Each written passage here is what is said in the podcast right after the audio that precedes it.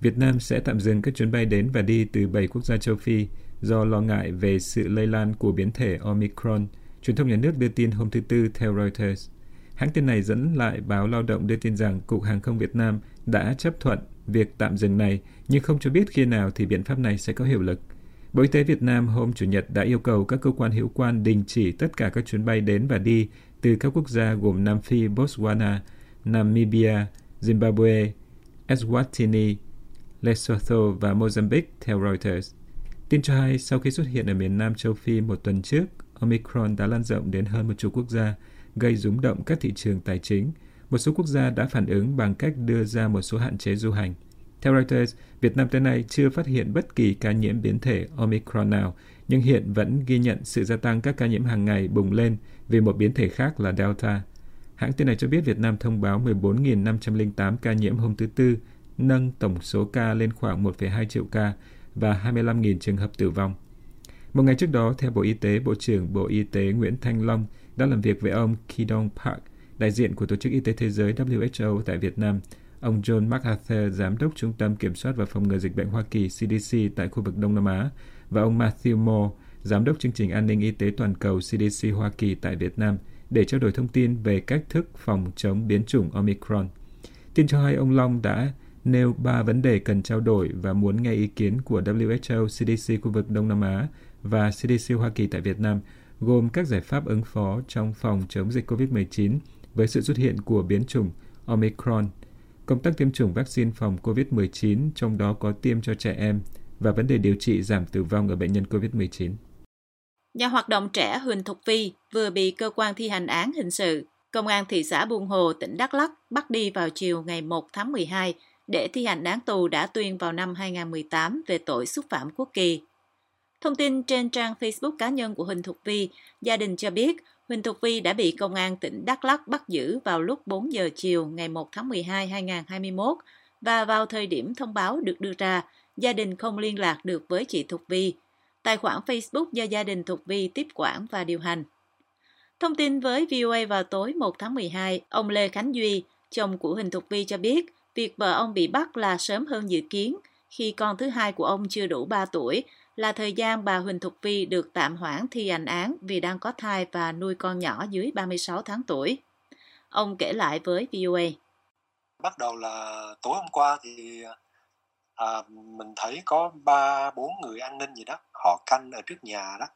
Rồi sau đó thì à, sáng sớm hôm nay thì bên tòa án họ đưa một cái giấy tống đạt là hoãn cái ờ, hủy cái cái cái quyết định hoãn thi hành án đó.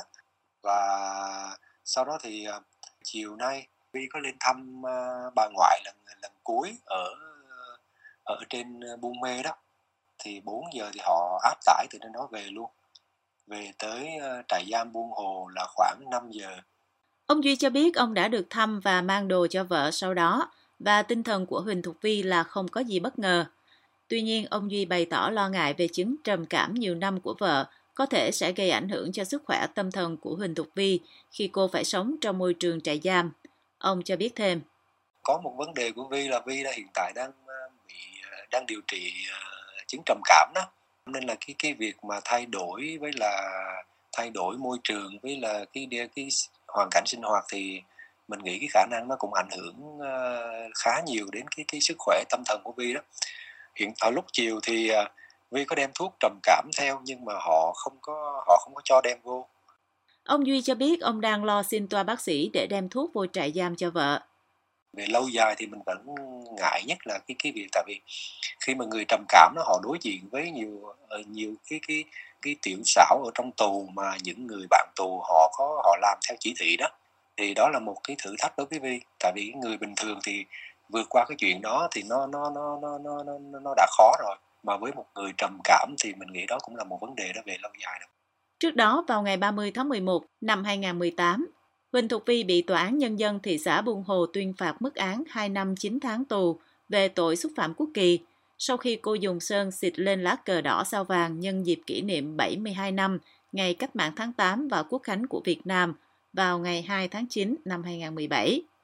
Hành động xịt sơn và đăng hình chụp với hai lá cờ tổ quốc bị xịt sơn lên mạng xã hội Facebook với nội dung phản đối lễ lạc bằng cờ đỏ sơn trắng của Huỳnh Thục Vi đã bị cáo trạng của Viện Kiểm sát Nhân dân thị xã Buôn Hồ cáo buộc là coi thường pháp luật của nhà nước.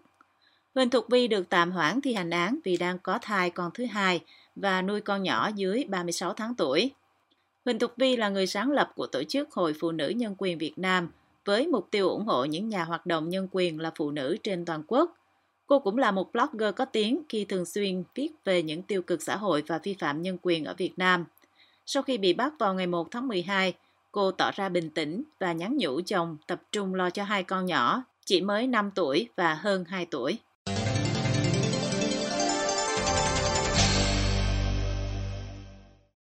Thông tin về cái chết đang gây xôn xao của một quân nhân nghĩa vụ vào ngày 29 tháng 11, Bộ Chỉ huy quân sự tỉnh đội Gia Lai vừa chính thức thông báo quân nhân 23 tuổi chết do tự té ngã, dẫn đến xuất huyết não tử vong, chứ không phải do bị đánh như thông tin trên mạng xã hội. Tại buổi họp báo vào ngày 1 tháng 12, Đại tá Lê Tuấn Hiền, chính ủy Bộ Chỉ huy quân sự tỉnh Gia Lai, khẳng định vào khoảng 20 giờ 15 phút ngày 29 tháng 11, quân nhân Nguyễn Văn Thiên nhập ngũ vào ngày 10 tháng 2 năm 2020 đã đi tắm tại nhà tắm của đơn vị thì tự ngã. Sau đó Thiên đi về phòng nằm nghỉ. Đến khoảng 21 giờ 15 cùng ngày, Thiên có hiện tượng co giật, khó thở. Thấy biểu hiện lạ của Thiên, đơn vị đã sơ cứu ban đầu và đưa đi cấp cứu tại trung tâm y tế huyện Đức Cơ. Đến khoảng 22 giờ cùng ngày thì Thiên tử vong. Theo VTV, Đại tá Lê Tuấn Hiền khẳng định quá trình khám nghiệm tử thi đã được thực hiện công khai và kết quả cho thấy quân nhân Thiên tử vong là do tự ngã, xuất huyết não. Vẫn theo lãnh đạo của Bộ Chỉ huy quân sự tỉnh Gia Lai, thì những hình ảnh vết bầm và vết mổ trên thi thể Thiên là do tự ngã và vết mổ khám nghiệm tử thi tạo nên, chứ không phải là do xô xát đánh nhau. Những quân nhân sống cùng với Thiên đã được lấy lời khai và xác nhận quân nhân này không có mâu thuẫn với các quân nhân trong đơn vị. Báo Người Lao động dẫn lời Đại tá Lê Tuấn Hiền nói thêm. Phía quân đội cho biết, hiện đơn vị đã phối hợp với địa phương và gia đình đưa thi thể quân nhân này về xã Nghĩa An, huyện Ca Bang, tỉnh Gia Lai vào ngày 30 tháng 11 để làm thủ tục mai táng và phía gia đình không có ý kiến gì thêm. Trước đó vào tối 30 tháng 11, thông tin và hàng loạt hình ảnh thi thể quân nhân thiên với nhiều vết thương được lan truyền trên mạng xã hội, kèm theo mô tả rằng toàn thân bầm dập, đầu, thái dương và toàn cơ thể có dấu hiệu bị đánh bầm dập. VOA chưa thể liên lạc được với gia đình quân nhân thiên để xác thực những thông tin và hình ảnh này. Các trang mạng xã hội cũng kêu gọi cộng đồng lên tiếng để tìm ra nguyên nhân về cái chết đáng nghi ngờ của quân nhân này. Vụ quân nhân tử vong mới nhất xảy ra chỉ 5 tháng sau khi một quân nhân đi nghĩa vụ khác là Trần Đức Đô, 19 tuổi, cũng tử vong tại đơn vị với nhiều vết thương gây tranh cãi trên thi thể. Bộ Quốc phòng Việt Nam ngay sau đó khẳng định Trần Đức Đô chết là do tự tử.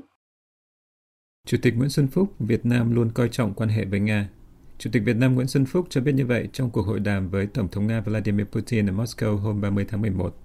Theo tin từ Bộ Ngoại giao Việt Nam MOFA, ngoài việc cho biết rằng Việt Nam luôn coi trọng quan hệ hữu nghị truyền thống và đối tác chiến lược toàn diện với Nga, ông Phúc còn nói rằng Hà Nội mong muốn tăng cường mạnh mẽ hơn nữa hợp tác trên tất cả các lĩnh vực vì lợi ích chung của hai đất nước. Chủ tịch Phúc và Tổng thống Putin khẳng định quyết tâm đưa hợp tác kinh tế trở thành trụ cột quan trọng của quan hệ Việt Nam-Nga theo Bộ Ngoại giao Việt Nam. Theo MOFA, hai nhà lãnh đạo khẳng định năng lượng và dầu khí tiếp tục là một trong những trụ cột chính của quan hệ hợp tác chiến lược toàn diện và nhất trí tiếp tục duy trì và mở rộng hoạt động của doanh nghiệp dầu khí Việt Nam tại Nga và doanh nghiệp dầu khí Nga tại thềm lục địa Việt Nam phù hợp với luật pháp quốc tế, trong đó có Công ước Liên Hợp Quốc về luật biển 1982. Bộ này cho biết thêm rằng nguyên thủ hai nước đánh giá cao hợp tác quốc phòng an ninh hai nước và việc phòng chống COVID-19 như trao tặng khẩu trang, vật tư y tế và vaccine. Hôm 1 tháng 12, Nga và Việt Nam đã đồng ý mở rộng sản xuất vaccine Sputnik 5 của Nga tại Việt Nam. Quỹ đầu tư trực tiếp Nga RDIF, công ty tiếp thị vaccine này trên thị trường quốc tế, cho biết theo Reuters. Theo hãng tin này, thỏa thuận giữa Nga và Vabiotech thuộc sở hữu nhà nước Việt Nam và công ty đầu tư Sovico Group cũng của Việt Nam đã được ký kết nhân chuyến thăm của ông Phúc tới Nga trong tuần này, mở đường cho việc mở rộng sản xuất Sputnik 5 tại Việt Nam. Theo Reuters, thỏa thuận cũng cho phép Vabiotech, công ty đã sản xuất Sputnik 5, bắt đầu sản xuất vaccine Sputnik Light một liều tại Việt Nam, RDIF cho biết. Trước khi tới thăm Nga, ông Phúc đã tới Thụy Sĩ trong chuyến công du hai nước từ ngày 25 tháng 11 đến 2 tháng 12.